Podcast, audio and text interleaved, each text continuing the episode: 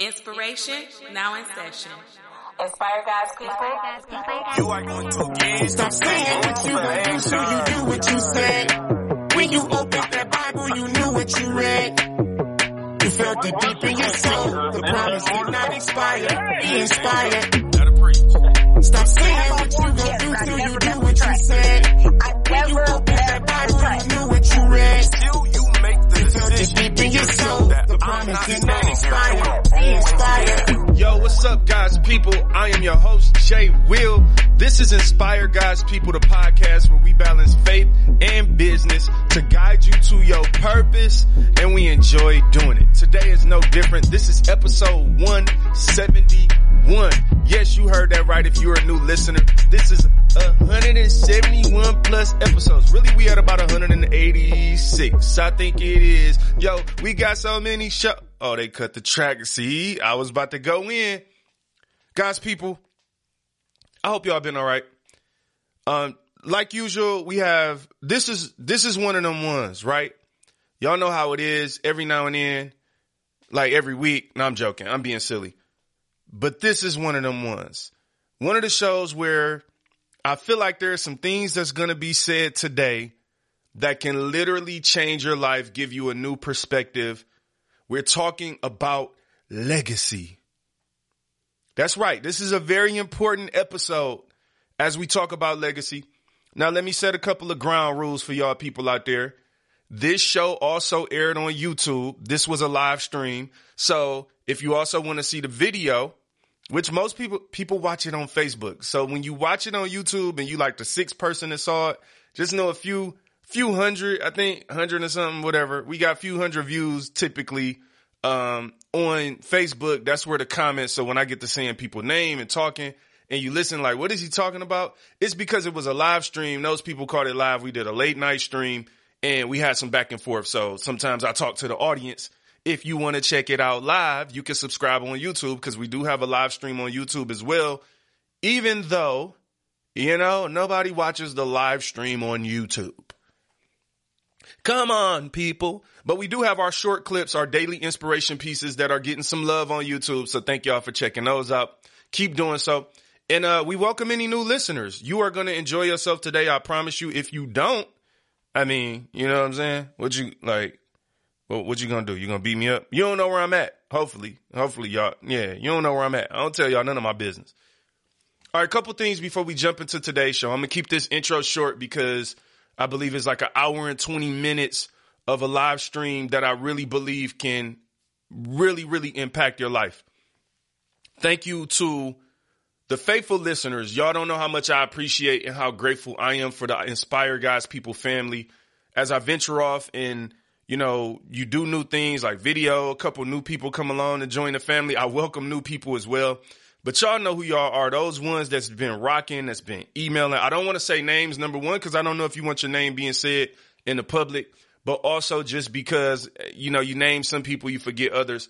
But I mean, people who donate, um, who have consistently donated, even when we don't ask for donations, I am grateful for them, grateful for the, your contribution. That's how we've done things in the past, like get the camera or get, you know, we put money towards things for the show or invest in, you know, whatever it is. Um, there's stuff costs a lot of money and, um, you know, by the grace of God though, you know what I mean? We, we, we able to make it happen, but we appreciate those who show love. That's the whole point of that. Not to like make more people give a donation or something, but to just thank those who, who have reached out and have shown love.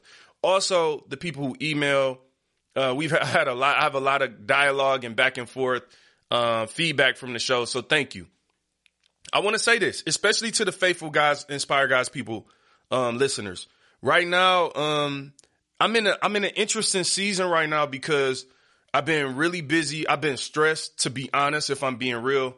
I've been really stressed. It's just been a lot. And when I get in seasons like this, I'm not saying this to complain, by the way.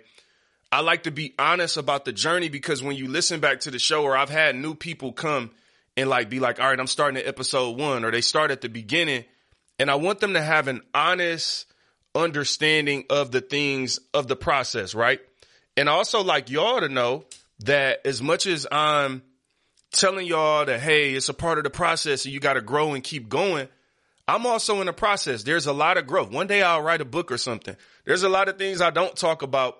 Um, some of those being great things and good things that happens in my life, but it's not about that. I try to keep it about the principles versus like, oh, this happened or, you know, whatever. So I don't go too far in depth about a lot of things because I really want people listening to this show for the substance and not because I dangled a carrot and it's like, oh, look at this, look what I got, or look what I did. Now you're to listen to me because that's fake love to me. But these principles are life changing. But I'm just sharing, right? And also documenting for myself when we listen back to episode 171. It's been, it's been a lot of transition, man. Like this year has been a super busy year, to be honest. Like just, um, you know, moving around, business travel, um, adapting still to like the hybrid work life of, you know, post COVID and there's just been a lot. And, and also y'all, like for those who've been listening to this show, I mean, we've been doing this show. The show would be four years old, uh, October 10th. And I think I've had, you know, three job promotions since we've been doing this show. And some of them, a couple of lateral move. Either way it go, I've gone on to do new things in the corporate world. I've, gone from local to regional to national to one side of the organization to the other and you know I have a big job so that comes with a lot of stress a lot of pressure. Um, and i i enjoy what i do. Um, but i also when you how can i say this? I'm trying to be i'm trying to be crafty with how i talk because number one we talking about business right? And so you got to be careful. Um, this is public. These are the public airwaves. Um, so I, I'll say it this way. I'm the type of person when I when I come into a new job, I also look for what what contribution can I make to this role. So every job that I've had, I've been a high performer and I also feel that I've left oh, we talking about legacy. This works. I I didn't know I was going to talk like this. But I, I I've left somewhat of a legacy if you will. That may be a strong word for work, you know. Um, but I have. I've I've left um, made an impact in every role that I've had, and I found a way a to stand out and to be a high performer and excel, but also put the people who follow me in a very strong position. That's something I take pride in. And in the job that I'm in now, I'm working in a new area of the organization, same organization, but new um, area or department or whatever. It's not called a department. A channel of business is what it is. Um, and it's, you know how you come in and like things are done in a way where I feel like things could be more efficient. And the one thing I'll say about the organization where I work is that there can be a culture of like because there are super there it's a it's a culture of high performers very smart people people went to big schools got big degrees all those type of things very competitive um you know most of these people say that they're type a um personality meaning. And, and my point is that doesn't mean it's efficient though. And see, I, I can be a, I'm a, I am a unique leader. I'm a unique person. I bring something, a unique perspective to things. And sometimes that goes against what people are used to or want to happen. And so right now I'm just in a position where I'm sorting things out, um, building some strategy to execute, but doing it in a way to me that is a little more efficient but when you're at the organization, there's a certain culture of like, I think some people, how, this is, this is what I could say. Some people feel productive when they're overworked. So they feel productive when they have way too many things to do. And we call it multitasking. Well, I'm the type of person that likes to be very present in what I'm doing. So multitasking to me, you know, is not really a great thing. I don't like multitasking if I'm being honest because my whole thing is, well, if I'm present in doing what I'm doing and I'm focused on it, then anything that distracts me from doing that task in that moment, like it's it's not multitasking, it's a distraction and it makes me less efficient. So I'm still filtering through in my new role and having such a big, you know, big responsibility um in in the account that I manage like being able to sort through those things. Like what, what can I change? Where can I get people to bend? And where do I just have to accept as like, as long as you're in this role, this is going to be the culture. There's, it's going to be a culture of, you know, having absolutely way too much to do in a very irrational way. Now, here's the thing that I will say.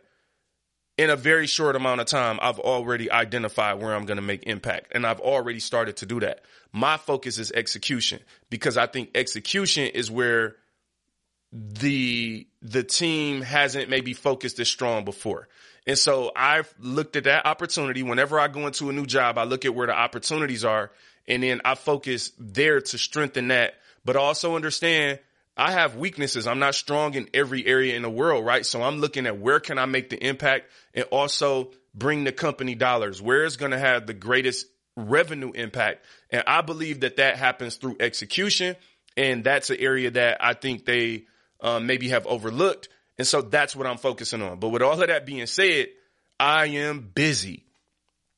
And I mean busy. And it's crazy. And I'm not complaining. Do not take this as complaining, please. But I'm sharing this with you so that you understand when we are in this show and we're talking about the process and we're talking about growing and when you get to another level and it, it's not just going to be easy. You know, I share these things because as I'm talking about them, I am telling you the things that I've talked about and inspire God's people. I've lived them. I'm living them and I see the fruit of my labor. And I know that even everything that I'm enduring right now in this season of like feeling just a little, a little overexerted and, and things like that. I know that it's just a season. Number one, I know that because I'm not a settler. I'm not complaining. I am a resolutions oriented person. So if I got to a particular point, like there will be a resolution. Whatever, regardless of what that is, there is a resolution. Where there's a will, there's a way. So I'm not complaining, but I'm sharing that with you so that you understand like, hey, I still have to figure out how do I produce the podcast and I just started doing video and all these responsibilities. How do I, you know, make sure that I'm not um, misstepping in my household? My wife has everything she needs. Obviously, she's a great support to me um, during this time. So shout out to Tiff. I appreciate you. Uh, super grateful for her in my life. So other than that, and I love my family. Like my family is dope. You know, my family is like I get around them and I enjoy myself. So with that said, I think I'm traveling next week. I don't even know where I'm at next week. I'm somewhere next week. So um, I don't know what way, which day a podcast will come out. I could talk, but I think I've talked long enough. We are at like a 12 minute introduction, so that's not great, especially when I got an hour of life changing content forthcoming. Jermaine, be quiet. So that Jermaine from the live stream the other night, last night, yeah, last night, live stream, that was you, Jermaine. Let that Jermaine talk and this Jermaine be quiet. I love y'all so much. Hit me up, Jermaine Wilson Music at gmail.com if you have questions, thoughts, concerns, topics, guests you want to see, please subscribe on YouTube. Just look at the description. The link is in the description of this show. Regardless of where you're looking, look in the description. You're going to see our YouTube link. Subscribe. We up to 181, baby. 181 subscribers. Yay.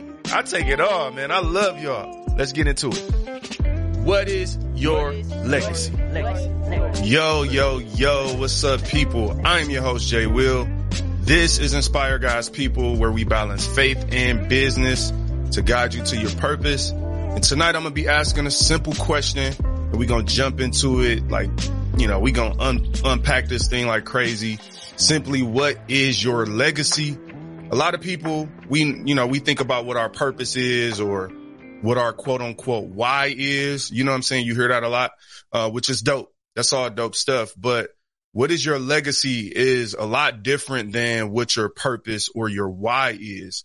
You know what I'm saying? I'll give you an example. This before we even jump into the content. I'm already um jumping in, but like when I think about like what my why is, as an example, I could tell you that like my wife is my why. She's one of the reasons why I do what I do. Now your why is something that motivates you. It inspires you. It encourages you. Sometimes you got to think about your why you know what I'm saying? As you're like going through the rough days and you doubting and things like that. But your why is not your legacy.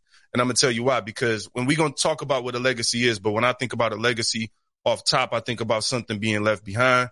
I ain't trying to leave my wife behind for nobody. You get what I'm saying? So your what, your why, whether and your, your legacy is, is a lot different. You know, what drives you versus what you're actually leaving people behind.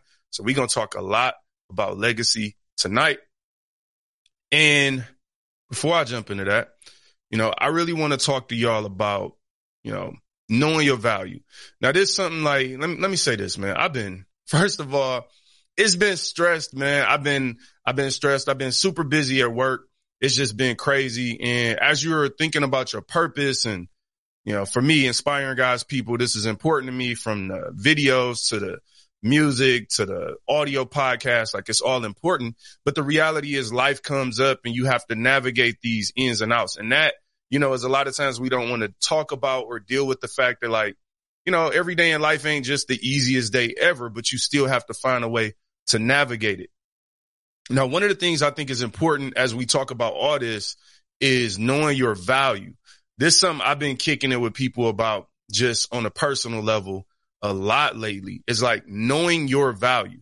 Now, I made a post recently that says something like, what did it say? It was something along the line of like, you know, when you don't know, once somebody realizes that you don't know your value, they take that almost as like, pres- I can talk permission. You know, I got my little cup. I can talk. Feel me? I can talk people. Since Inspire God's People Cup. But once somebody knows that you don't know your value, then they look at it as permission for them basically to not treat you like you have any value either. And I've seen this at different points in my life, even for myself personally, if at different times when, if I was struggling with like knowing my value or my worth in a particular situation, I would notice like, yo, the reality is people treat you how you present yourself. So if you present yourself like you're not really worth anything, then a lot of times like it's like people gonna look at that like, why would I think you was worth anything? Now, again, let me just give you an example. If you think of something that you charge your money for, like so for me, I make it personal. As an example, I've um I've I've gone around to different places speaking, right? So I've uh spoken at schools, churches, all types of different places. A lot of them are churches or ministry related events, uh, things like that.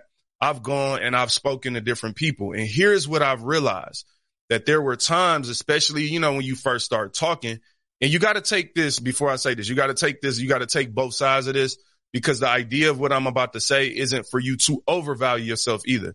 The Bible says don't think too highly of yourself. And I do think some people they overvalue themselves when they have they have no credentials or experience. So I'm not telling you to go and overcharge people. I'm really telling you to know your actual value and really be able to capitalize and leverage that as you go along the way and not allow people to manipulate or overlook you when you do have value. So as an example uh, for me, when I've gone out and spoken or, you know, even performed music, now again, and this ain't no shade because I've done a whole bunch of stuff. You gotta be careful when you out here doing videos and stuff and people watching, people tend to take things personally. This is an example off the top of my head. Not talking about nobody in particular. If you ever booked me, I've been a whole, whole bunch of places. So, but here's the reality. You know what I'm saying? The shoe might fit. Here's the thing. There are times when I was coming up along the way where people would tell you things like, Oh, well, can you do it you know, for free for this and I'll let you sell your CDs or whatever, whatever it might be. And I remember in the beginning that was okay. That was cool. Like, okay, I'll come speak, you know, for $50. But the problem became, and I'm just being real. I remember I got, I started getting booked places to speak and I know how certain, I'm trying to be careful how I word this, but I know like, let's say in the church world, all right, I'm gonna just be real. This is the podcast. This is what we do in the church world, you know, a lot of times people value, and this is not a shot at the church. I'm just, I'm really just talking on what I know. But a lot of times people value like the main service versus a youth service. So as an example, somebody might book a speaker, speaker, especially if somebody's a bishop or something, like they can book them and, and pay them. Oh, I don't want to talk dollars, but like people will get paid to speak, right?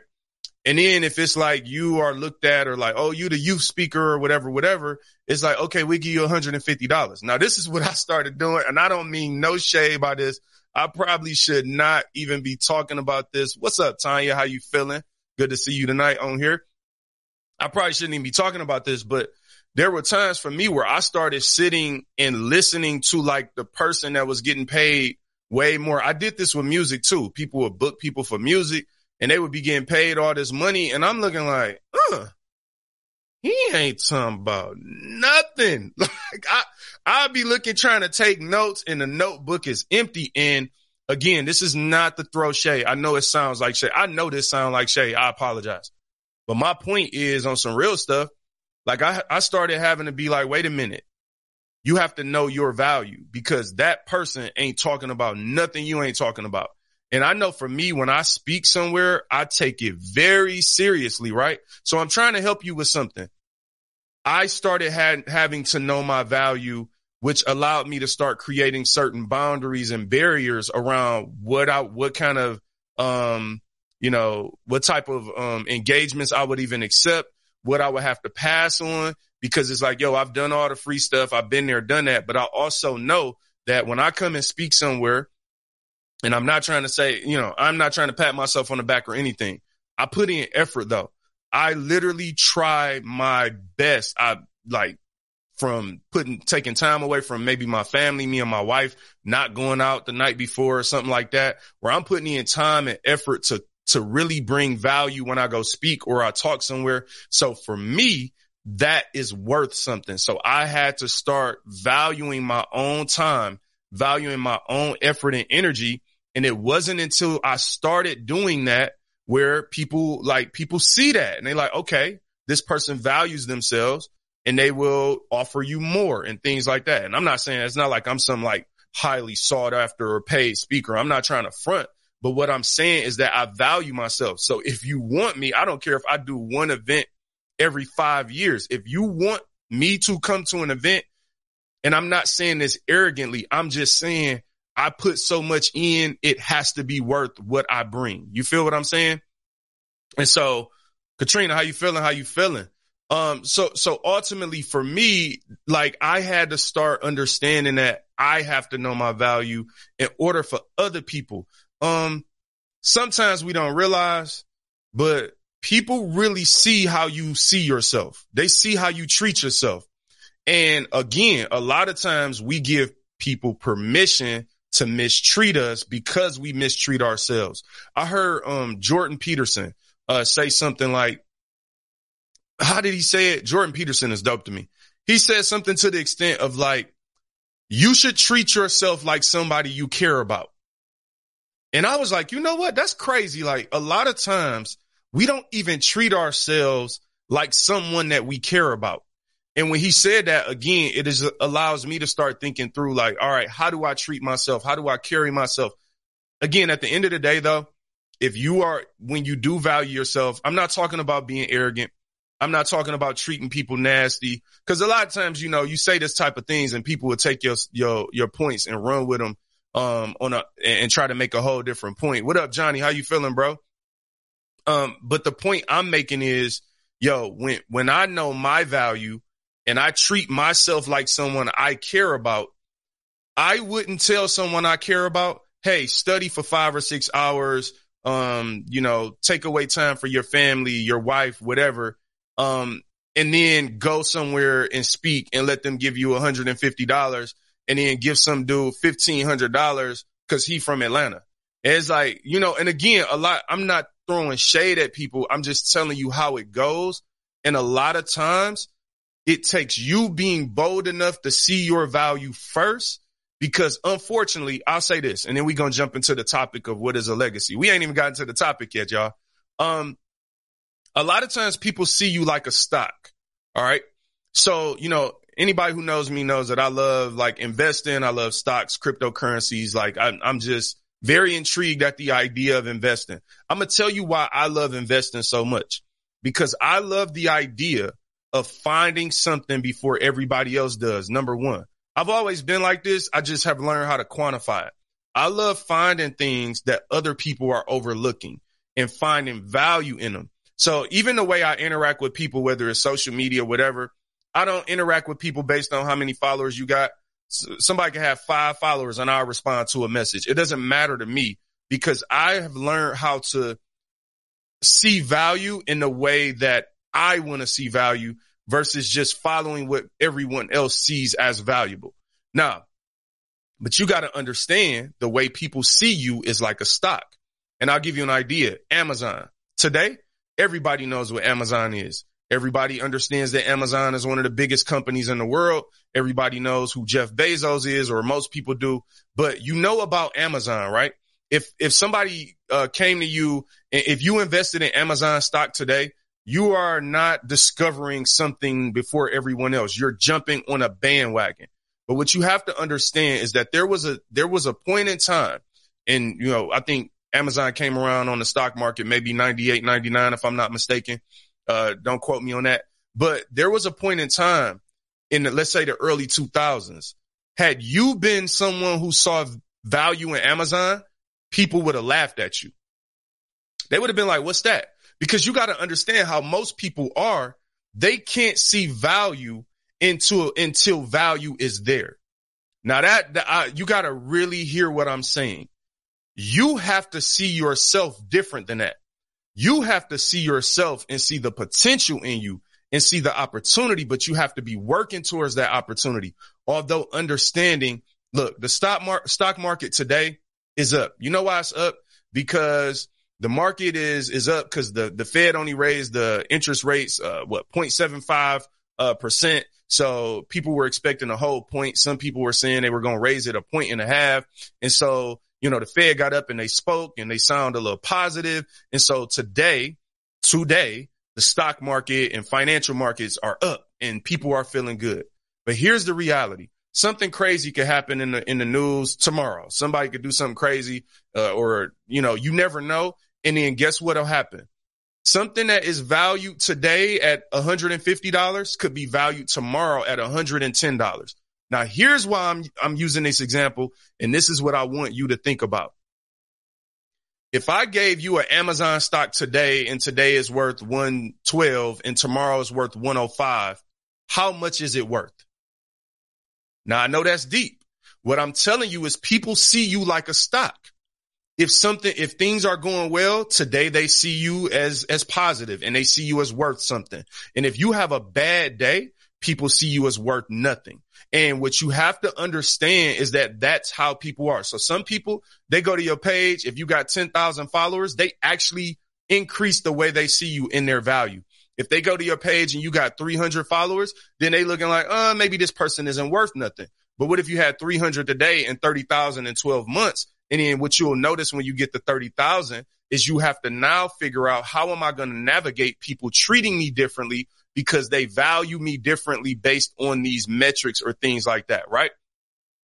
What I'm essentially talking about is that you have to learn how to create and see value in yourself regardless of the ups and downs. And sometimes you got to treat yourself like a stock that you caught early and you got to be like, I'm Amazon in 1999.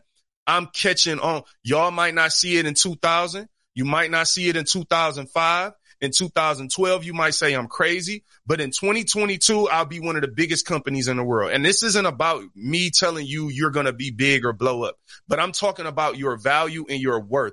And what you got to learn how to do is understand that there is a process to becoming great at anything. I don't care if you, let me tell you something. I bought a, a, PlayStation 5 recently, right? Just, I really bought it, um, for like when, if my nephews and nieces come over the house, cause I don't, I don't really have a kid friendly house. You know, I'm just being real. Like my, like our space is more like adult, like don't touch nothing. You don't break nothing. You look, don't break that. I don't really have no walls you could put your hands on. When kids come over my house, I'm like, Hey, whoa, whoa, hold on. What's that? What you doing, buddy? Hey, little buddy, put, put the Voss down. Put the Voss down, little buddy, because people, kids, listen, people, I know this is super sidebar, but people bring their kids over your house and I'm like, whoa, wait a minute. You can't, you can't watch them like you watch them at your house. You, it's a whole different way you got to watch your kids at my house, right? So anyway, I bought a PS5 recently and I haven't played a video game in over, uh, I think the last time I had a PlayStation or something was 10 or 12 years ago. So of course I pay all this money for this PS5. I'm like, well, I need to play it sometimes. So I hit up my boy Meech, you know what I'm saying? And Meech came and, and played the PS5 with me. Now here's the thing. Meech is a video game player. You know what I'm saying? So he came over a couple times and played the PS5 with me.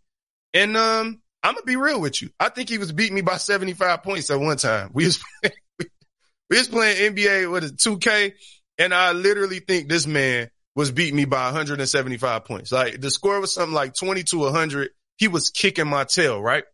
But the thing was, I had not actually played the game. I hadn't I hadn't practiced. I hadn't touched a joystick in 10 years. Well, guess what?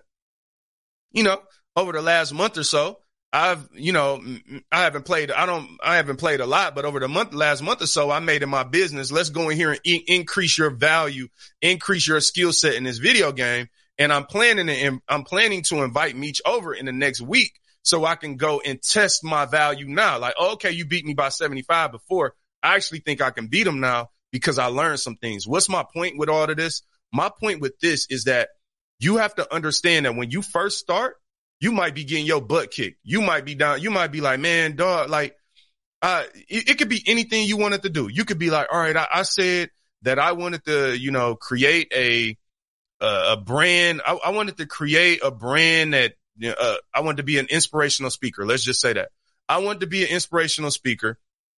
I go out to do my first couple gigs. Nobody claps. The room is quiet. Like, uh, I, we was in church and I think somebody booed. You know what I'm saying? My point with all of that is you have to be willing to go through that experience with yourself. Cause let me tell you something. I've been there. When you start something off, it's you and you. It's just you and you. Can't nobody else experience that stage with you. Now we can get deep and we can say God and all that. I'm not trying to be deep right now. I'm just trying to talk to you real. When I remember, all right, again, I like to give real examples. I remember what six years ago, maybe six, seven, well, seven years now because of COVID. It was about seven years ago um, when my father first came to me and he wanted me to preach every fourth Sunday in church. Like, I want you to be up every month, right?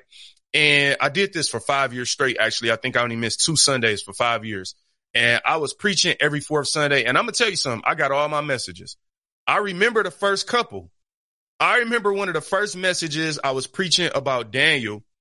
Um, and the, in the lion's den, and the thing was number one, cause I like the Bible. I had way too much scripture. My tongue was kind of dry. Like I remember like, but like I had, I had to experience that for me. It, and it's like when you on stage and you in front of people and they looking like, and I'm like, wait a minute, bro, you, you sleeping? I just started. But, but I'm at the beginning. Excuse me, sir. I'm at, excuse me, sir. I'm at the beginning. Can you wake up, please? Listen, but you got, you have to experience that. Some people think they want to be an expert at the beginning. It ain't going to happen. Go through that experience with yourself. Increase your value. And over time, right? Cause now, all right, for five years, I, I got up in front of the church and I spoke for every single month. Now on top of that, I was going other places and speaking. And then on top of that, I continued to grow in corporate America year after year. I've taken bigger and bigger jobs. And guess what I have to do at work? I've had to present uh, this week, two days ago. I presented, well, it was a Zoom call, but it was what 200 and something people. I presented on Zoom calls with 400, 500 people. My point is at the end of the day, once you go out there and get dirty, you know what I'm saying? And go through those experiences for yourself, you learn things, you get comfortable, you figure yourself out. You got to be willing to go through that um, opportunity uh, you know what? I'm lying. Nobody, you right. Oh, they didn't boo me. I don't know why I said that. I, I think, I think, uh, I think I just lied. Um, no, now they have slept on me. I don't care what you say, bro. They have definitely slept on me. Listen, Tanya, don't judge me, y'all. All right. So look, today we want to talk about, I got a simple question for y'all, man. What is your legacy? Right now, y'all know how I do. Y'all, y'all know we got to jump into, um, we got to jump into some, uh, some, what do you call these things? Some slides. We got to jump into some slides. What is your legacy? It is a very, very simple question. But when we dig into it, you're to understand that there's more to it. All right. So for anybody who is, who is new to the program, um, I have a, a format, not a format. There's something I've created called the purpose guide, right? So a lot of things I talk about are really based on this five step process to finding your purpose. So what it is, is learn, plan, do, become, be. Those are the five steps to finding your purpose that I have outlined. Learn, plan, do, become, be, right? And so a lot of things that I talk about fall within a certain part of that process. And so my point with that is today, we're going to be talking about what is your legacy and the, the things we're going to talk about today fall under do. So we're in the middle of this process when it comes to finding your purpose, finding your purpose. Oh, let me also say, if you want to learn more about the purpose guide, check out episode 118 of Inspire God's People, the podcast. Listen, y'all, I got over 180 episodes of podcasts like this. I just started doing video about four to six weeks ago, four or five weeks, whatever it is. We've done four or five episodes on video And look, we just at the beginning, we talk about, you know, figuring out, I'm still figuring out things, how I want this to go, like what I want it to feel like, look like, all those type of things. I haven't even done different angles and different, I got all kind of ideas, right? But you got to start somewhere. So I'm this, it's just me and me right now. If you hate this show, it's just me and me figuring myself out. But know this, I know that I bring value. I know that. I literally believe, let me, let me look you in your eyes and tell you, I literally believe that this podcast is life changing. I've seen it happen. I've seen people not have a business or be scared to have a business and jump out and take a leap of faith and have a business. We have testimonies. There are people all over the world, people in Sweden, people in Austria, all type of countries. I don't even know where these places are at. And people emailing me and they like, yo, this is life changing. I started a business, all these things. But these are people who've been rocking with me through the process. I'm going to tell you something. A lot of the content I bring, listen, I give you the short clips on YouTube. So check out YouTube if you want to know. But the content I bring is for the people who are serious, the people who are willing to go through the whole process. I don't really have to get rich quick, you know, watch this one video, you gonna get it type vibe. So we got 180 episodes on Apple Podcasts you can check out. And again, we just recently started YouTube. We're trying to grow that. You know, I think we up to like, what, in a few weeks, I got 180 subscribers. I'm taking it all. You know what I'm saying? Had a video to hit 500 last week. I'm like, let's go. Cause I got a couple videos with four views as well. You know what I'm saying? You know what I'm saying? You got to just be real with yourself. It's like, I'm like, well, who is this? My mama, my auntie, me and my wife watch this video. Come on now. But that's all part of the process. I embrace it all. I know who I am. I know what I bring to the table. So, but I'm willing to go through the rough like those rough phases to get to where I'm going. By the grace of God, this podcast will be four years old in October, October 10th. And on the audio, we've been killing it. The audio is crazy. Like, man, we, we hit our goals and now we're trying to grow with this video. Why did I talk about all that? I have no idea.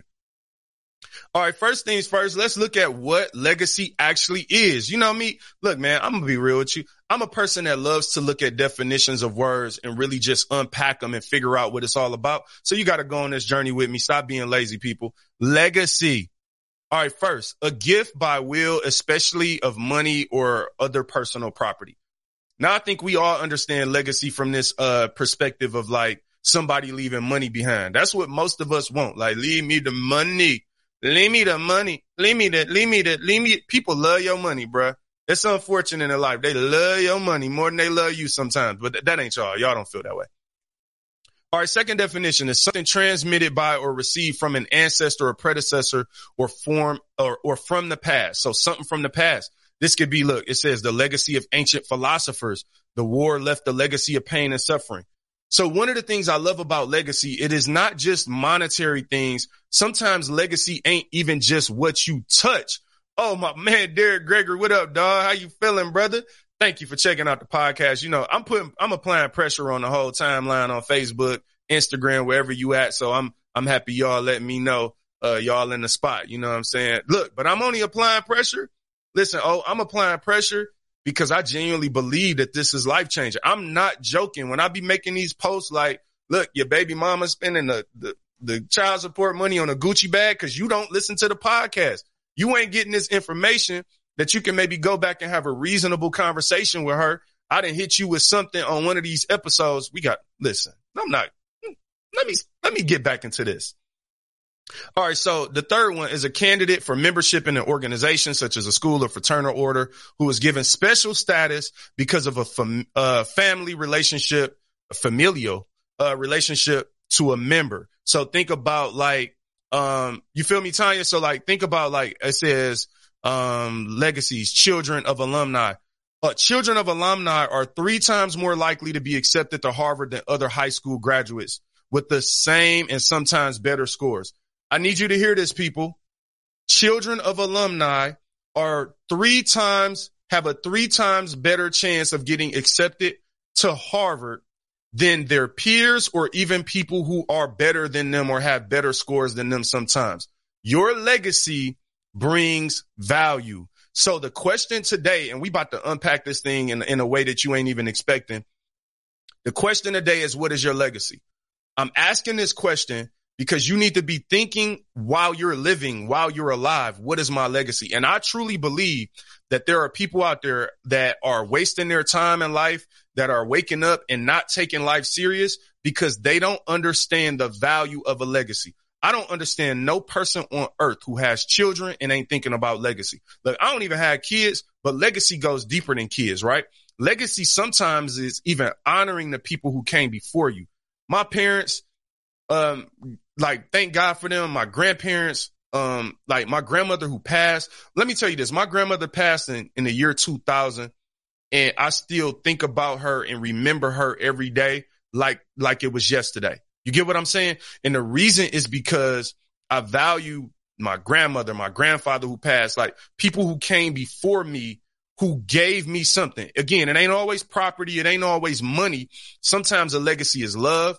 A legacy is definitely Christ. Those people in my, um, you know, my parents who are still here, thank God, uh, introduced me to Christ, uh, raised me up to, to fear the Lord and things like that. Those are legacies. You need to be thinking today. What am I doing? What is my legacy? You don't listen. You don't wait till you, till you about to go and you just 106 years old on your dying bed. You're like, I think I know what it is now. No, brother, you're 106 years old. You, the reason you need to be thinking about your legacy now is so that you work in it. Look, y'all, in this life, I'm telling you, man, I know a lot of us, you know, people could come from tough situations. I know so many people who we, we from the hood, like we, but look, you got to stop glorifying where you came from. Some of us make the monster seem bigger than the savior. And at the end of the day, David slew Goliath. So yeah, with some people, oh, the champion Philistine. Oh, he's, he's so great, whatever. But it took somebody who did not see him as a threat in that manner to come and defeat him. Now, again, you got to respect your adversary. You got to understand what they're capable of, but you don't have to fear them. And what I'm telling you today is that some of us, we elevate and romanticize our struggle so much that the struggle, it becomes your legacy. You don't want to leave a, a, legacy of struggle to the people behind you. Like, dang, Jermaine, I get it. You, you grew up rough, bro. You was broke and, you know, you're from the hood or whatever it is, but dang, that's what you leaving me too. Your legacy is something that you leave to improve the next generation or generations. And too many of us, if we being real, if we looking ourselves in the mirror, we're leaving a legacy of our struggles. Look, I'm sorry. Look, you know what I liked about Dr. Martin Luther King? Martin Luther King had a dream. He might have lived a nightmare, but he left the legacy of a dream. And some of us glorify struggle so much. Our legacy is a nightmare. Oh, we talk. Look, I'm gonna just be real with y'all. That look, people who you feel me? Oh, like some people who I'm, I'm gonna give you the example. I got to be real. I got to keep it a bean with y'all. You feel me? All right. So you know, grow up in the hood. You know, Detroit East Side. Like, you got some people who Ooh, I like, ooh, turn the, turn the page. The book is still being written. Get unstuck. I love that, bro. I love that. You got some people when I was growing up. I want to just, I want to make it real, real plain for y'all.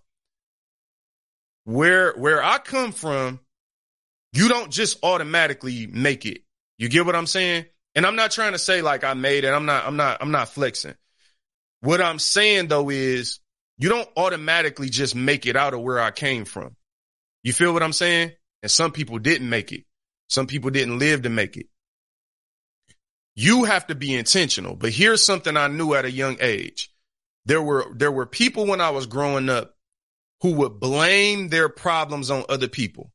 Now, this is a tricky thing and I'm a, I'm a, I'm a tread lightly here. I don't, I don't think I want to go pat down this path for real. But as an example, there were people when I was growing up that I saw that blamed everything on the white man, right? And I would look at them and I'm like, all right, I've experienced racism. I've experienced some unfortunate situations at times where people did me wrong. I've been passed up for opportunities and things like that. But I'm like, dang, man, you letting, you letting their value of you become your value of you. You're letting their vision of you become a reality. And one thing I never understood is people who gave the power of the vision of their own lives to other people. I don't spend a lot of time talking about how other people think about me. It's not because I haven't been devalued or it's not because that sometimes, um, I haven't been overlooked. It's because I refuse to give that more power than my future. You feel me? Oh, and, and we don't automatically make it where we come from, bro. But by the grace of God, what I've noticed is the people that I'm looking at now, like my man Oh, I'm looking at people who from where I'm from, who some had greater struggles than I did, right? Cause no, we all got our different levels of struggle in life. And I'm looking at people who are overcomers. I'm looking at people make it to places and positions that are amazing. And I'm saying to myself, I'm also looking at some people who waking up every day in the same spot, standing still, but they blaming everything on somebody else. Listen, somebody might actually be wrong. They might have actually did something wrong to you, but are you going to stop there? Are you going to stop there? All right, let's jump back into this. All right, I got a couple scriptures for you. Oh, I got a couple scriptures for you. Amen. Amen. All right, so I just want to jump into a couple proverbs. And let me say this. The reason I like proverbs is like the reason I like proverbs is because it's it's not it's wisdom. It's not a storyline a lot of times. Sometimes it's a few of them grouped together to to, to make a storyline point, but a lot of times it's wisdom and what the way I believe that you know, I try to um, take in proverbs is um, I try to meditate on them. So when I when I find a, a really good proverb that speaks to me, I don't just read it one time. I go back to it. I go back to it again. I really think deeply about what it's saying. So my goal today isn't just to say something to you that just gets you excited in a moment. I'm going to share a couple proverbs when we talking legacy right now. As you're thinking about what your legacy is, these are things that I actually want you to go, go read again for yourself and really think deeply about the point that's being made in these scriptures. All right. So Proverbs 13, 22. Uh, this says, a good man leaveth an inheritance to his children's children. All right. That's the first part. And then the second part says, and the wealth of the sinner is laid up for the just. Now, the first part said, a good man leaveth an inheritance for his children's children. Like, whoa, wait a minute. So you getting so deep with legacy that you telling me right now, I should be leaving a legacy, not just for my, the next generation, but I should be so deep into what God is calling me to do. I should be so deep and heavy in my purpose and maximizing every ounce of life that God has given me that the things that I'm doing today should start, should one day benefit people who ain't even born yet. You know how powerful that is? You know how powerful it is that today you can do something to benefit someone who hasn't even been created yet? That is the power of legacy. I started this video talking about the difference of your why and your legacy. And again, your why is here now. It's present. Your why, it's hard for your why to be something that don't exist yet, but you can leave a legacy for something that ain't even here. You could leave a legacy for somebody who don't even realize the impact. I look at my little nephews, nieces, all they, they kids, they don't know, but they don't know what I'm out here doing. I could be doing something that benefit them. All church people say is the wealth of the wicked. You feel me? Do you feel me? Tanya, like we say the second part. Everybody say the second part. The wealth of the wicked is laid up for the just. But we leave out the first part and see, oh man, this is so deep, y'all. Cause I want to get into your psychology. You got to ask yourself, why do we focus on the second part of that scripture while ignoring the first? And it's because the second part of that scripture makes it sound like you don't have to put in no effort. So people quote the second part because on the surface, the second part sounds like a handout and the first part sounds like work. But the reality of it is, yo, a good man leaves an inheritance for his children's children. That means you was already putting in work before the wealth of the uh, the wicked was laid up for you. So the wealth of the wicked ain't laid up for no lazy person. The wealth of the wicked is laid up for the dude that's working, that's digging. You want to find a treasure, you got to dig for it. And we quote that second part because we lazy, yo. You feel me? We lazy. Lori, what up? What up? What up? And so my whole thing is like, we got to take the whole Bible. Like we be taking half of the Bible, fam. Let's jump back into it. Proverbs 13 and 4 says, lazy people, oh, we just said it. We just, we just, we just said it. But this was faux. I didn't even put these in order. I just put them on here. Lazy people want much, but get little. But those who work hard will prosper. Lazy people, th- these proverbs be heavy to me. All right. A lazy person, they want a lot, but they work a little. You want a lot, but you work a little. Work five hours, want to be paid for 10. But those who work hard will prosper. Hard work pays off, y'all. And we don't have time to be lazy as people of God. I'm telling you right now, we do not have time to be lazy. I don't care how young you are, you are the youngest you will ever be in your life right now. It don't matter how young you are, you about to get older.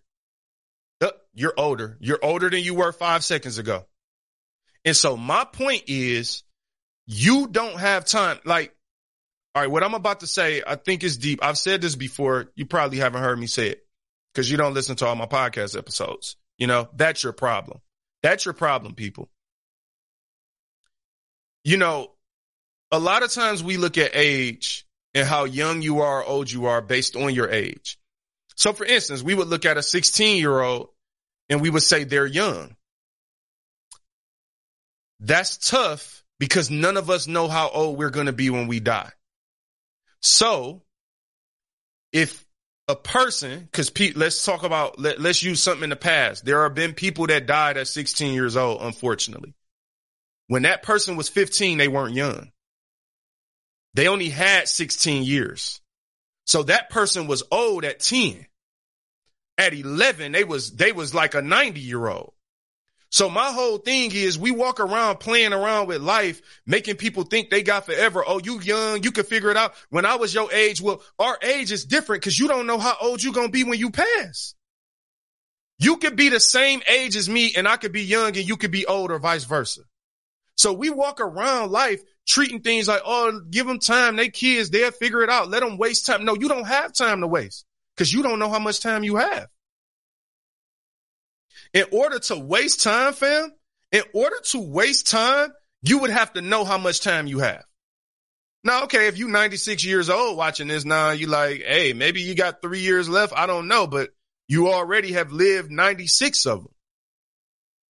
You know, we do it backwards. I'm going to be real with you. We do this life thing backwards sometimes. We tell young people to waste their time, right? I would do it the other way around. I would work as hard as I could while I'm as young as I am. This is, this is my strategy because if I'm a waste time, I'd rather do it when I'm older. you get what I'm saying? Because now I'm wasting time after I've already established something.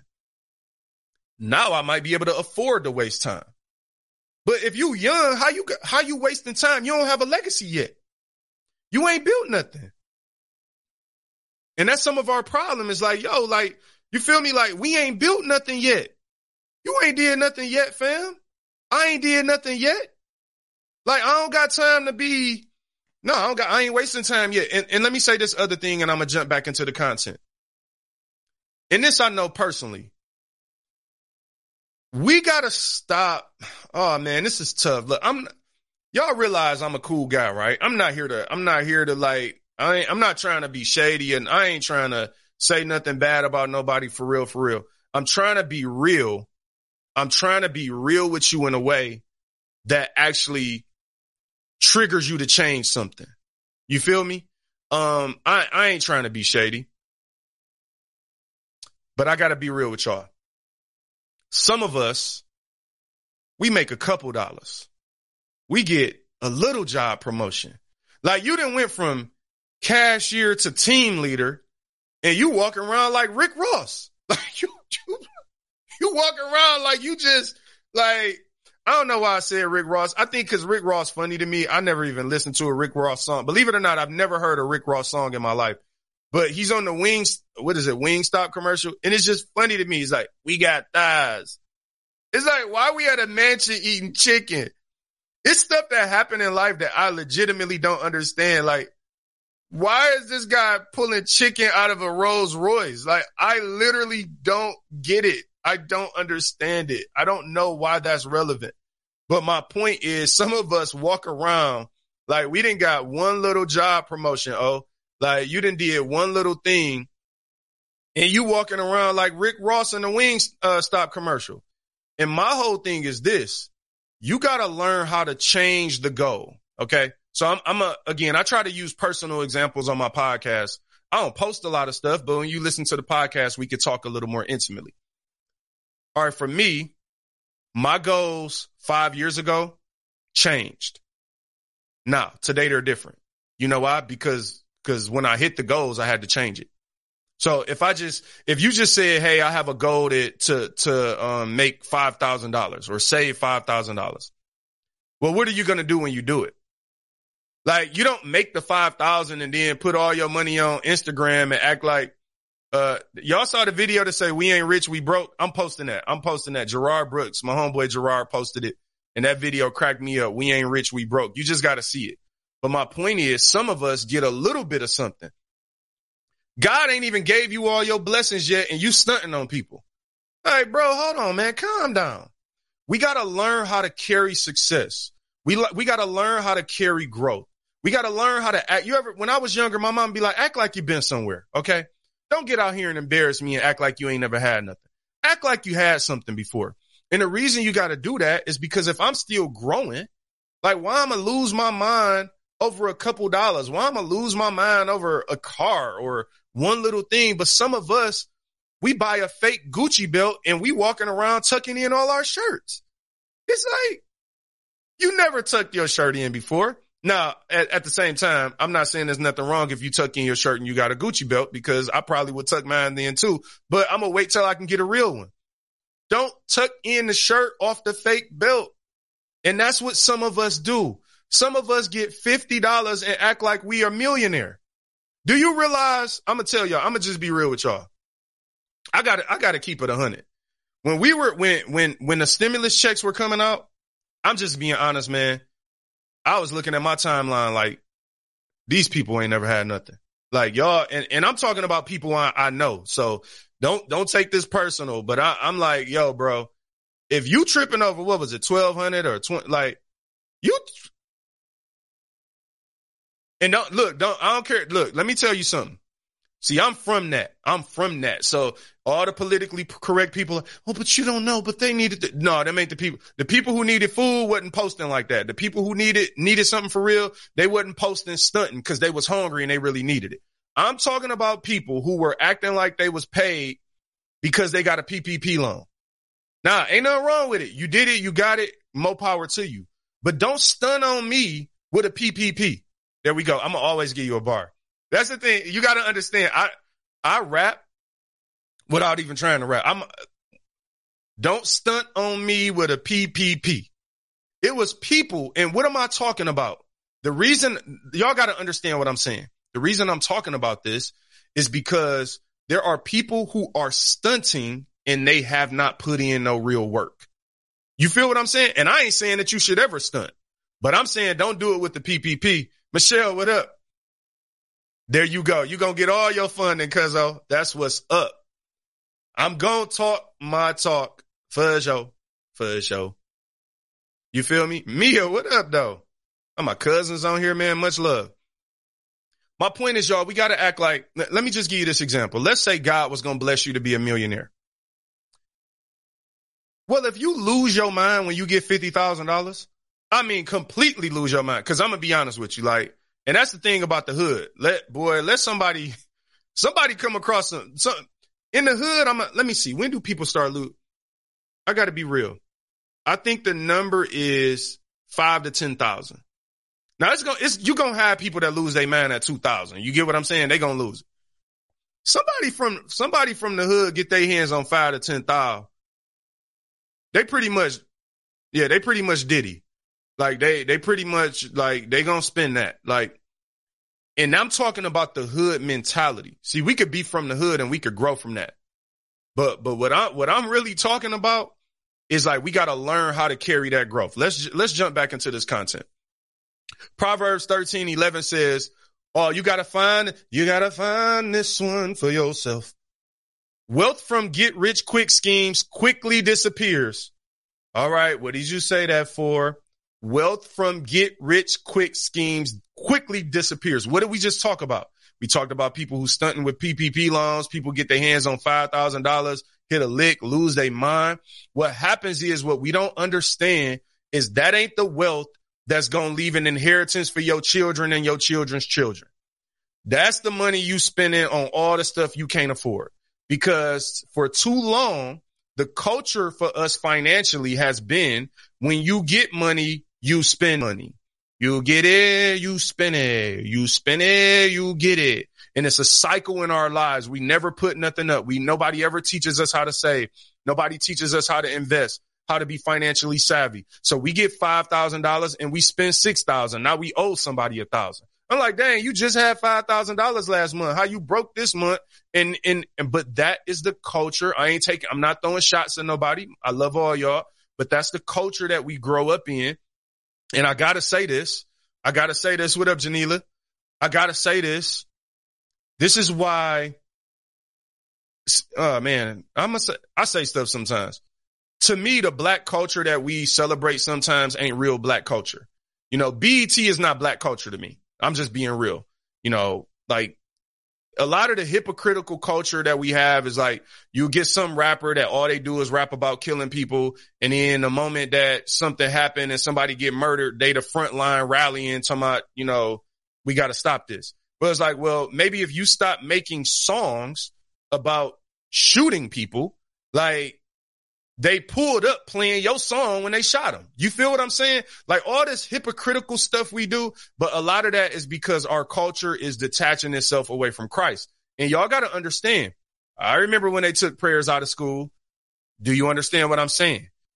The further we detach from Christ, black community, the further you start dibbling and dabbling and y'all smoking up the room with all type of fragrances and you know, finding crystals and doing all this other stuff. The more you separate from Christ, the more you are further from him.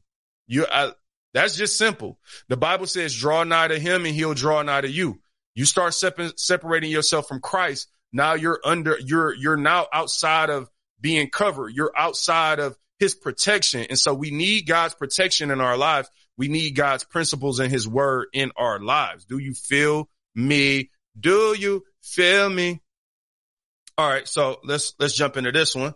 Uh, we got one more scripture. Oh no, we didn't read the, the rest of the other one. It says, "Get rich, queen. Uh, wealth from get rich quick schemes quickly disappears. Wealth from hard work. Uh, are y'all feeling me? Wealth from hard work grows over time.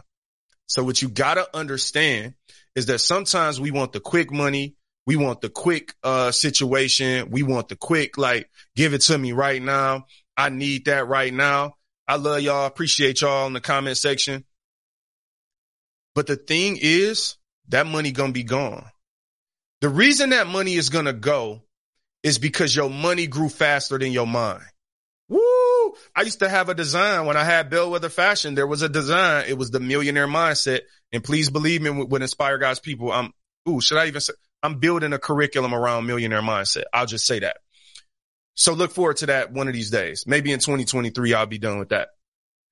But what I learned with the millionaire mindset was I stopped chasing a million dollars. I stopped chasing the money and I started chasing the mind of a millionaire because I understood that if I get the money quicker than my mind grew, my mind wouldn't know what to do with the money. And that's why we see people overreact when they have something like five or ten thousand dollars, thirty thousand dollars, because they have created a reality where that's a lot of money in their mind. And if that's a lot of money to you, uh, look, a lot of money is different to different people. I'm not here to criticize what's a lot of money to you, especially based on need. But keep in mind, the context of this conversation isn't talk about food, clothing, and shelter put those things aside for this. We're not judging people for food, clothing, and shelter, and we're criticizing them or critiquing them or anything. What we're talking about, we're talking about people who waste money, meaning you could take something like a Gucci belt. I, I don't own Gucci. You know what I'm saying? In my mind, I can't afford Gucci, but I'll look at something like a Gucci belt and I'm like, okay, in order for me to spend $800 on a belt, like there's a certain amount of money I have to have. In order for me to spend a thousand dollars on a pair of shoes, like I have to be very wealthy. Number one, those shoes are not a need. That belt is not a need. And what happens is it's typically a status symbol. But the problem is a lot of us are broke trying to have wealthy status symbols, but not the wealth. And so what ends up happening, it would be like right now I can go on eBay and I can bid on an NBA championship ring. I can buy an NBA championship ring that somebody's selling because they're on hard times. But if I buy that ring, y'all will y'all do realize I'm not a champion. I just bought the trophy. And what a lot of us like to do is we like to go buy the trophies of champions. We want Gucci, we want Range Rovers, we want Rolexes, we want all of these expensive trophies, but we're not champions though. And see, me, I would rather be a champion without a trophy than have a trophy and not be a champion. So I would rather have wealth and have no trophies or status symbols of wealth. Because again, if my legacy is about leaving something behind or establishing something deeper, a Gucci belt right now is just messing with my wealth. I'm going to be real with you. And this is not financial advice at all, but I'm looking at the fact that Google just went through a 20 to 1 stock split and I'm like, dang, if Google was 105, I think they was 105 yesterday, might be up to 108 or something like that today. If, if Google is 105, you might be able to go get seven shares of Google before I go get a Gucci belt. And in five years, those seven shares of Google might be worth 40% more. Who knows or more, 50% more. Now, instead of $700, I got $1,050 versus five years from now, the Gucci belt is worth nothing. And that's the problem. Like we don't understand wealth. We don't even understand how wealth works. And I'm not criticizing us for not having, not understanding, but I'm criticizing us for not putting in the work to learn. So my ultimate point is let's stop focusing on buying trophies and let's focus on being champions. You feel what I'm saying? All right. Let's jump back into this. All right. Last scripture on here, Proverbs 13 and 12. Hope deferred makes the heart sick, but a dream fulfilled is a tree of life. Now, here's the reason that I wanted to end that section. I got a couple more to go. A uh, couple stories. Hope deferred makes the heart sick. You, you know what that means? This is why I love Proverbs. I love the Bible. The Bible doesn't try to frame something up as a lie. Hope deferred makes the heart sick means this. You've been working hard for something and you haven't seen the payoff. You've been putting in the work. You've been trusting God. You've been praying and you have not seen the fruit of your labor. That makes the heart sick. But a dream fulfilled is a tree of life. What the scripture is saying, it's acknowledging the fact that, yeah, you know what? The, the time you are going to wait, that time that in the, I call it the meantime, that period between having your blessing and, and not, not seeing it, like that, that period between like God promised you something, you've been praying for something, you've been working towards something, you've been trusting him for something, that period when it ain't there, that can make your heart sick. But the scripture is saying, but a dream fulfilled is a tree of life. That means that even though your heart is sick right now, this, the wisdom in the proverb is telling you, keep going because when the dream is fulfilled, it will be a tree of life. So you might feel sick now. You might feel tired now. You might feel doubt now. You might feel stressed now. But if you just keep going, the thing that God is going to bless you with is going to be a tree of life. Maybe look during a time when you can't afford something, it, it's rough. The, I, trust me, I went. There was a time me and Tiff we went a good two to three years. We didn't buy no clothes. We didn't buy no shoes. Y'all never knew it because I'm so sweet with it. I know how to take something cheap and make it look dope. So it's like, all right, y'all ain't paying attention. I knew how to wipe the shoes off.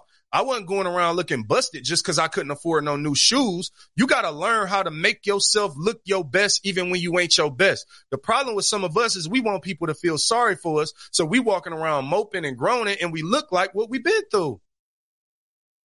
You look like what you've been through. The hallway. I like that, Michelle. You in the hallway, fam. And when you're in that moment, it feels like God, like but you said that hard work paid off. You said if I be diligent and trust you. And the thing is, that is what faith is. You cannot be a believer and not exercise faith. Some of us, we walk around talking about we walk by faith and not by sight, but we ain't going to do nothing if we don't see it. That is that when you in the hallway and you can't see it, that's where faith comes in at. All right. So I want to kick it with y'all about something. We're talking about a legacy. So I want to give y'all two examples. I got two examples, uh, today about things that you're familiar with. Cause I was thinking, right? I was thinking about the power of a legacy is that it's so deep that sometimes you can leave things to people and they don't even know your name. You never get credit for it. And so in order to leave a legacy, you have to be an unselfish person. And that's tough sometimes. Trust me. I'm a person that like my credit. I sign my name on anything I do. Like that was me. It's like an artist. They put their name, their signature on it because it's theirs.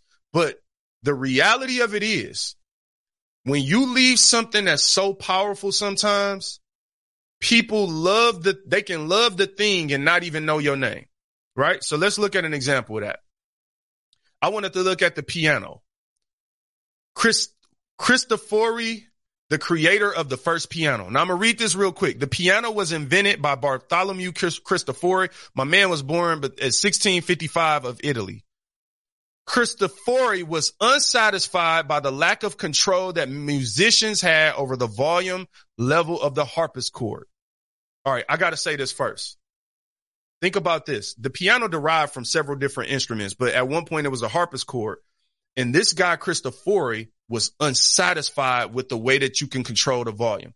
I'm, I'm, I'm taking a quick moment to tell you this right now. Sometimes you got to look at the thing that you unsatisfied about and that might be your legacy. There's a gap. There's something in the world today that you don't like. There's something that's missing. There's something that frustrates you. And a lot of us spend so much time complaining about the problem that we never fix it. We never find a resolution. And sometimes your legacy is about finding the solution to a real problem that you have. All right, let's jump into it. So he was unsatisfied by the lack of control that musicians had over the volume. He is credited for switching out the plucking mechanism with the hammer to create the modern piano in around the year 1700. So here's the first thing. The modern piano, as you know today, was created by this guy, Cristofori, because he was unsatisfied with something. So he changed the mechanism and it was in 1700. The year 1700. Now let me tell you something. I see people on my timeline every week. Y'all going to, y'all going to concerts. Y'all posting all type of songs. Anita Baker come to town. Who else? Charlie Wilson was here. All type of people come to town and everybody going to all these concerts. And you know what's on all them stages? Uh, Kirk Franklin, Maverick City was here. Everybody went to that. It was a piano on every stage. Woo! Cristofori is, listen, his legacy running, running wild everywhere and nobody even knows his name. Cristofori had a problem in the year 1700 and y'all in the year 2022 talking about, that's my favorite song right there. That my, give Cristofori his credit. What I'm telling you is in the moment, it might not have even seemed that important or that significant, the, the, the solution that he had. And sometimes I'm, I'm just, I'm just sharing with y'all how I think. When I make music, like y'all know, I got over 75 songs. Check out J Will Music if you haven't listened to it. I'm on Amazon Music, Spotify, Apple Music. Just type in J Will Music, J W I L M U S I C. You know what I'm saying? Do I do I got a little do I got an advertisement for J Will Music? I don't. I need to I need to create a little banner for J Will Music. Um but I got over 75 songs. Here's the thing that I understand when I make music. I'm gonna give y'all a little secret about my music. I don't make music for today. I make music that is intentionally created to be discovered by people later who need it in their time of need. Like, so I make my music. Now, I'm not saying I don't want you to enjoy it today, but I don't make music for you. I literally make music for people to discover it one day, a hundred years from now. Cause I believe that there are some things that I'm saying in my music today that will make that might not make sense to the generation that I'm living in because everybody just want to have fun and play with it.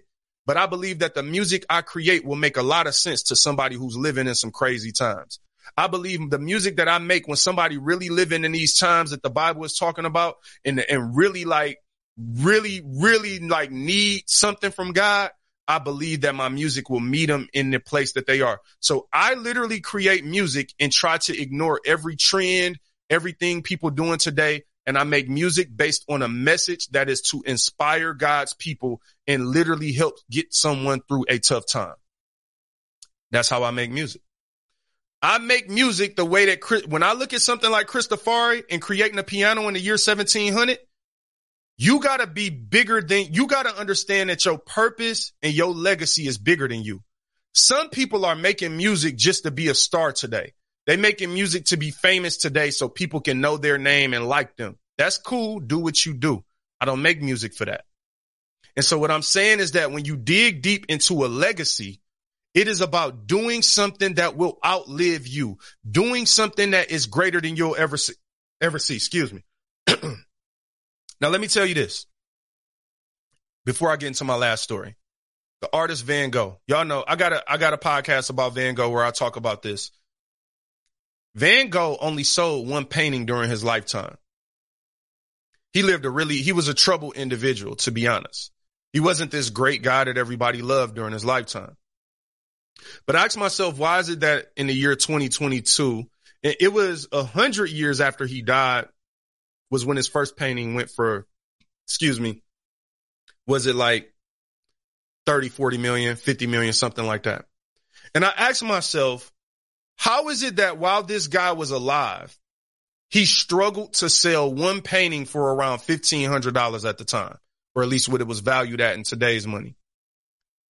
Maybe not with inflation, but how is it that a person that struggled to sell one painting during his lifetime dies and a hundred years go by and is one of the greatest painters known to man.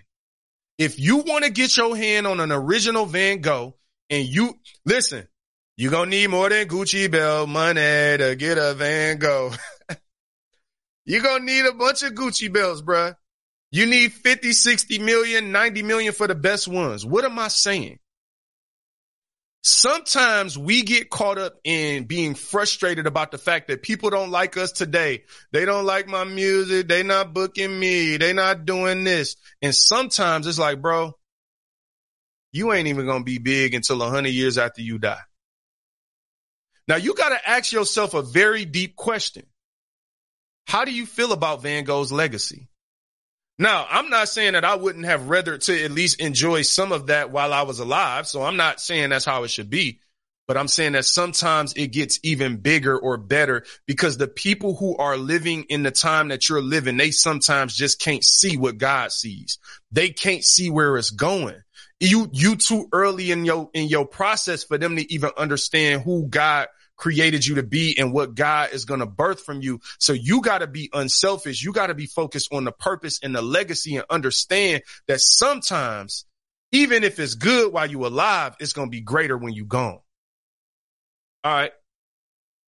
So the, the instrument, the piano was actually first named the clavins, cla- whoa, clavicembalo called piano e forte, literally a harpsichord that can play soft and loud noises this was shortened to the now common name piano.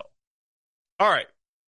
So here's the last story I got for you. I got one more story and we're going to get out of here tonight. Everybody knows this song. Happy birthday to you. Happy birthday to you. The song Happy Birthday. I have randomly thought to myself, who wrote that song? We talking about songs, we talking about music. It's like, everybody knows happy birthday. Everybody sings it, but nobody gives the writer credit.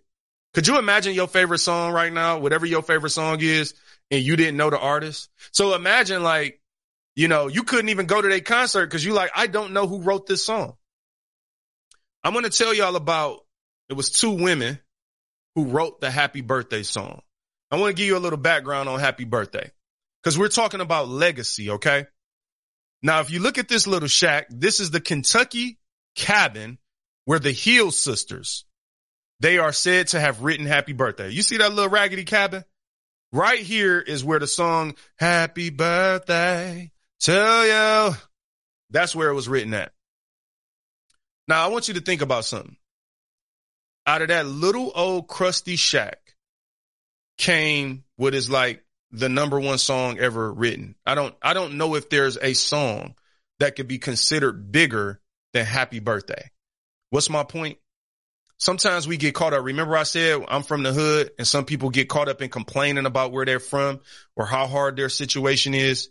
The reason I don't get so caught up in where I'm from, I don't allow people to devalue me because of my skin color or because of, I'm from Detroit or I'm from the east side. I didn't graduate from Harvard or whatever it is. I don't, maybe my title or whatever ain't, ain't, ain't good enough for you or something. Oh yeah, we gonna talk about the trademarking. Yes, we gonna talk about this. It's a lot to say there. I got you. But God can build something great from any beginning. Do not despise small beginnings. Some of us looking, we're getting so discouraged at our starting point that we'll never actually get to where God wants us to go because we can't get past our starting point. I don't care how hard it is for you. I, I care. I don't mean that literally, but what I'm saying is it doesn't matter how hard it is. It doesn't matter, you know, what you don't like about yourself. It doesn't matter what your insecurities are. God created you and God can create greatness from you if it's his will and you just follow his path for you. So when you look at this little busted Kentucky cabin, just know that the number one song ever written in the world was birthed right here. That's not a mansion. That's not a 10 bedroom, 17 bathroom Beverly Hills mansion. That's not necessarily in a great neighborhood. You get what I'm saying? You don't have to be from the best to create the best. God can build something great from any beginning. All right. So here's a little bit. This is a uh, Mildred and Patty Hill. Mildred and Patty Hill. According to the sisters, they penned the happy birthday melody in the 1890s for Patty's kindergarten students. At first, it was called Good Morning to All and sung each morning in class. When a student's birthday arrived, the class would replace the Good Morning to All lyrics with Happy Birthday to You. All right. So Mildred and Patty Hill, there you have it. Two ladies wrote this song. And what happened was I, I dug into the history, history a little more. I kind of scaled it down for the slide with Gucci. I love that.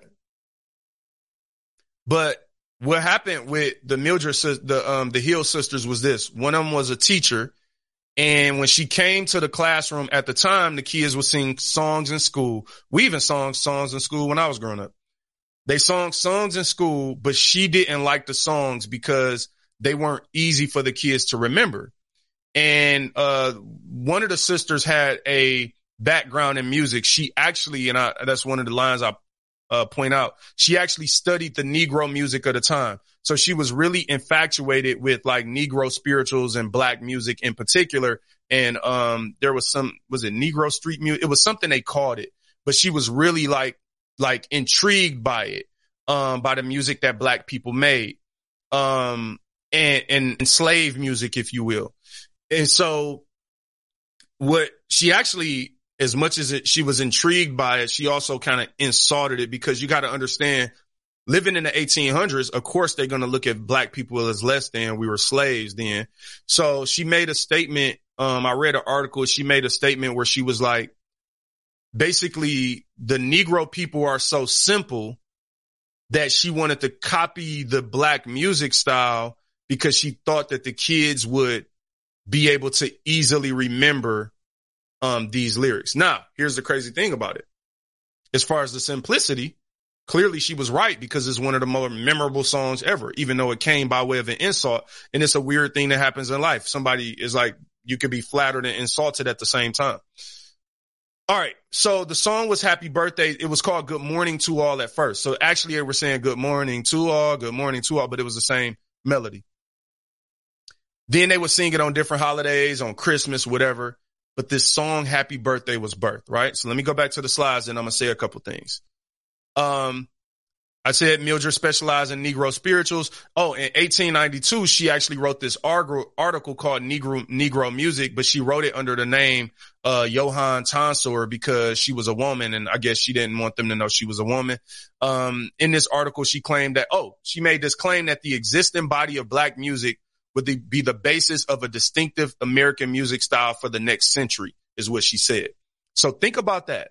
This lady has studied black music, Negro music, she was infatuated by it and actually felt like, uh, cause I read some of the articles and she actually felt like people were overlooking like, yo, this music is crazy. Like this is crazy. And this is going to be the distinctive music style in American music for the next century. When you look at that, right? And you look at the fact that black music has grown. I mean, clearly this lady saw, she was recognizing a stock. Um, yeah, she was wild. She was wild as ever. Um, she was recognizing a stock though early on that that was going to be something. So it's weird.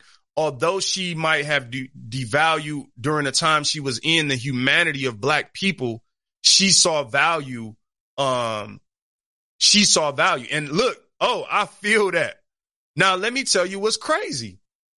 If you look up the history of this song, the thing that's crazy is they had copywritten it once it got popular, but it was a certain end date on it. I don't know if the end date was 1931 is the number that come to mind. I was reading this stuff like a week ago, um, when I was, um, putting this together, like, but it was like 1931 or something like that. And then their copyright expired. And, and then I think Warner Brothers owned it up until like a couple of years ago. So what was crazy is that the song still generates millions of dollars excuse me, today. So like anytime that song is sung in a movie or anything, people were having to play, pay Warner Brothers because they had somehow gotten a hold of the trademark and there was this whole battle. But my point, even with that, like Michelle asked where they trademark, my point with that is protect your legacy, right? You got to protect your legacy. So they didn't completely protect their legacy. And I think now the song, I don't know if it's like considered community. I, I forgot how it is, where it is today, but, um, there are, there are lawsuits and other things connected to this song. Even you had like restaurants that this made sense to me. When you go to a restaurant, you know how the restaurants, when they sing happy birthday, they don't sing happy birthday. They sing their version of a birthday song. Part of the reason that they do that is because the song was trademarked. And if you sing the song in public, then you would have to pay Warner Brothers at the time. I think there was a lawsuit a couple years ago and that might have changed. Um, so I'm not hundred percent sure. Again, I was reading this a, a week ago, studying this, but it's so deep, man. When you think about protecting your legacy and you think about the fact that they had something that was way bigger than them. Think about happy birthday. Like happy birthday is just crazy. And it says the song was first published in 1893 and it was in a, a, a stories for kindergarten. Think about that. I'm going to wrap it up like this, y'all. It doesn't matter where you started. It doesn't matter the color of your skin. It doesn't matter, you know, your level of education or the, you know, whether you're an immigrant or you were born in America or what, whatever it is, right? You need to be thinking about what's my legacy. And what I want to challenge you on today is stop limiting yourself. Cause here's what we do. We value things based on how we've been told to value them. So there's a certain look. There's a certain way that people talk. There's a certain neighborhood that people are from. Um, and we think that they have more value. But what I'm telling you is that when I, when I study history and I look at where some of the greatest inventions and creative creations in the world came from, very seldom did it come from like some person who had it all together, to be honest. Most amazing things were started by someone who was at the complete bottom. It was started by someone who had everything to gain and everything to lose or nothing to lose because they didn't have anything. And a lot of times we need to channel that, that feeling of like, yo, when you don't have it all together and you don't have it all figured out, sometimes you are in the most right position where God can use you to create something amazing. So I want to just tell you today, don't limit yourself. and don't allow other people to devalue. I'm telling you, it's something that I'm very intentional about, like, cause people will try to devalue. They do it in subtle ways, but you have to be the security guard of your value. You got to be the bouncer of your value. You got to be like the TSA security guard, metal detector for your value. If somebody tries to walk in this building and, and they don't value you, you have to establish a standard for value. But the key is you have to believe it in order to receive it. So it's like some of us can't receive value because we don't actually believe that we're valuable. And a lot of that is because we believe what they said on TV. We believe what the news is saying. Y'all got to understand something about the news. Um, I'll talk about national media like CNN and those type of places. These places are the most hypocritical like ever because they are selling headlines and clickbait.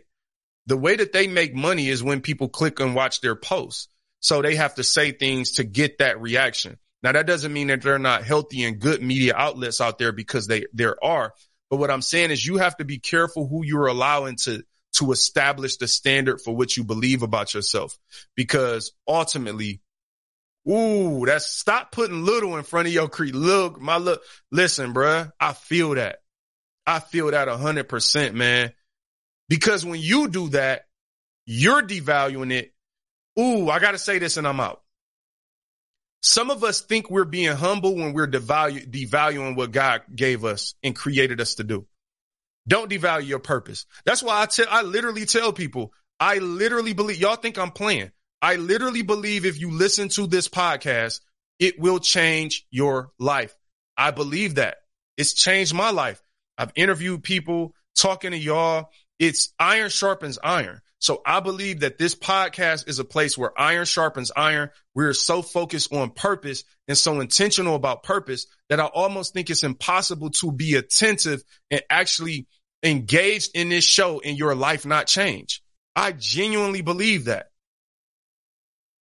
Bridge Detroit. Check out Orlando at Bridge Detroit, man. Much love for real, for real. Hey, ain't not, if y'all know me, ain't nothing wrong with a shameless plug. Because again, you got to create value. Some of us are so scared to value ourselves because we, we think we're being humble. Woo! It'll change your, listen, man. I love it, man. Look, all the people on here, Orlando, Tanya, Lori, Michelle, Katrina, oh, so many people, um, commenting. I appreciate every comment. Appreciate y'all checking it out. If this show brings value to you, I just ask that you share it with somebody and subscribe on YouTube. Check out Inspire God's people on YouTube. I'm gonna share a link. They on my page all the time.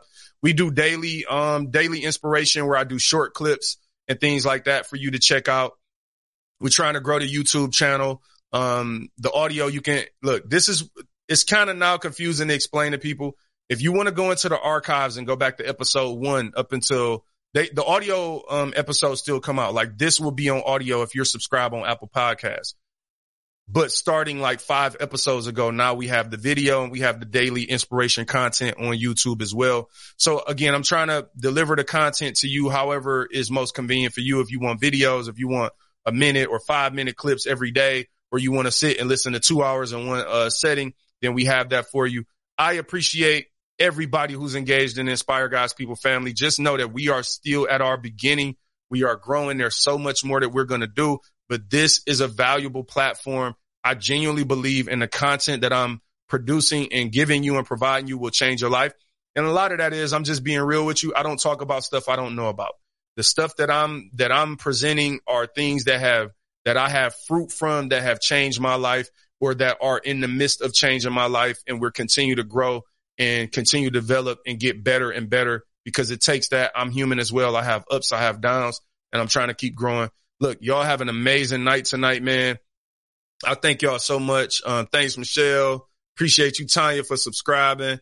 Um, Orlando, man, y'all have an amazing night. God bless y'all. Love y'all. And, uh, you know, we here to stay, baby. Inspire God's people, man. Know your value and figure out what your legacy is. What is your legacy is a question you should answer. Be inspired. Right? What your legacy is. I can see beyond the tears you cry and the pain you feel. I saw every hill you had to climb just to make it here. When you say you ain't afraid it's safe to say you lied. You can be real with me. When you blame the haters, God made you. God made you.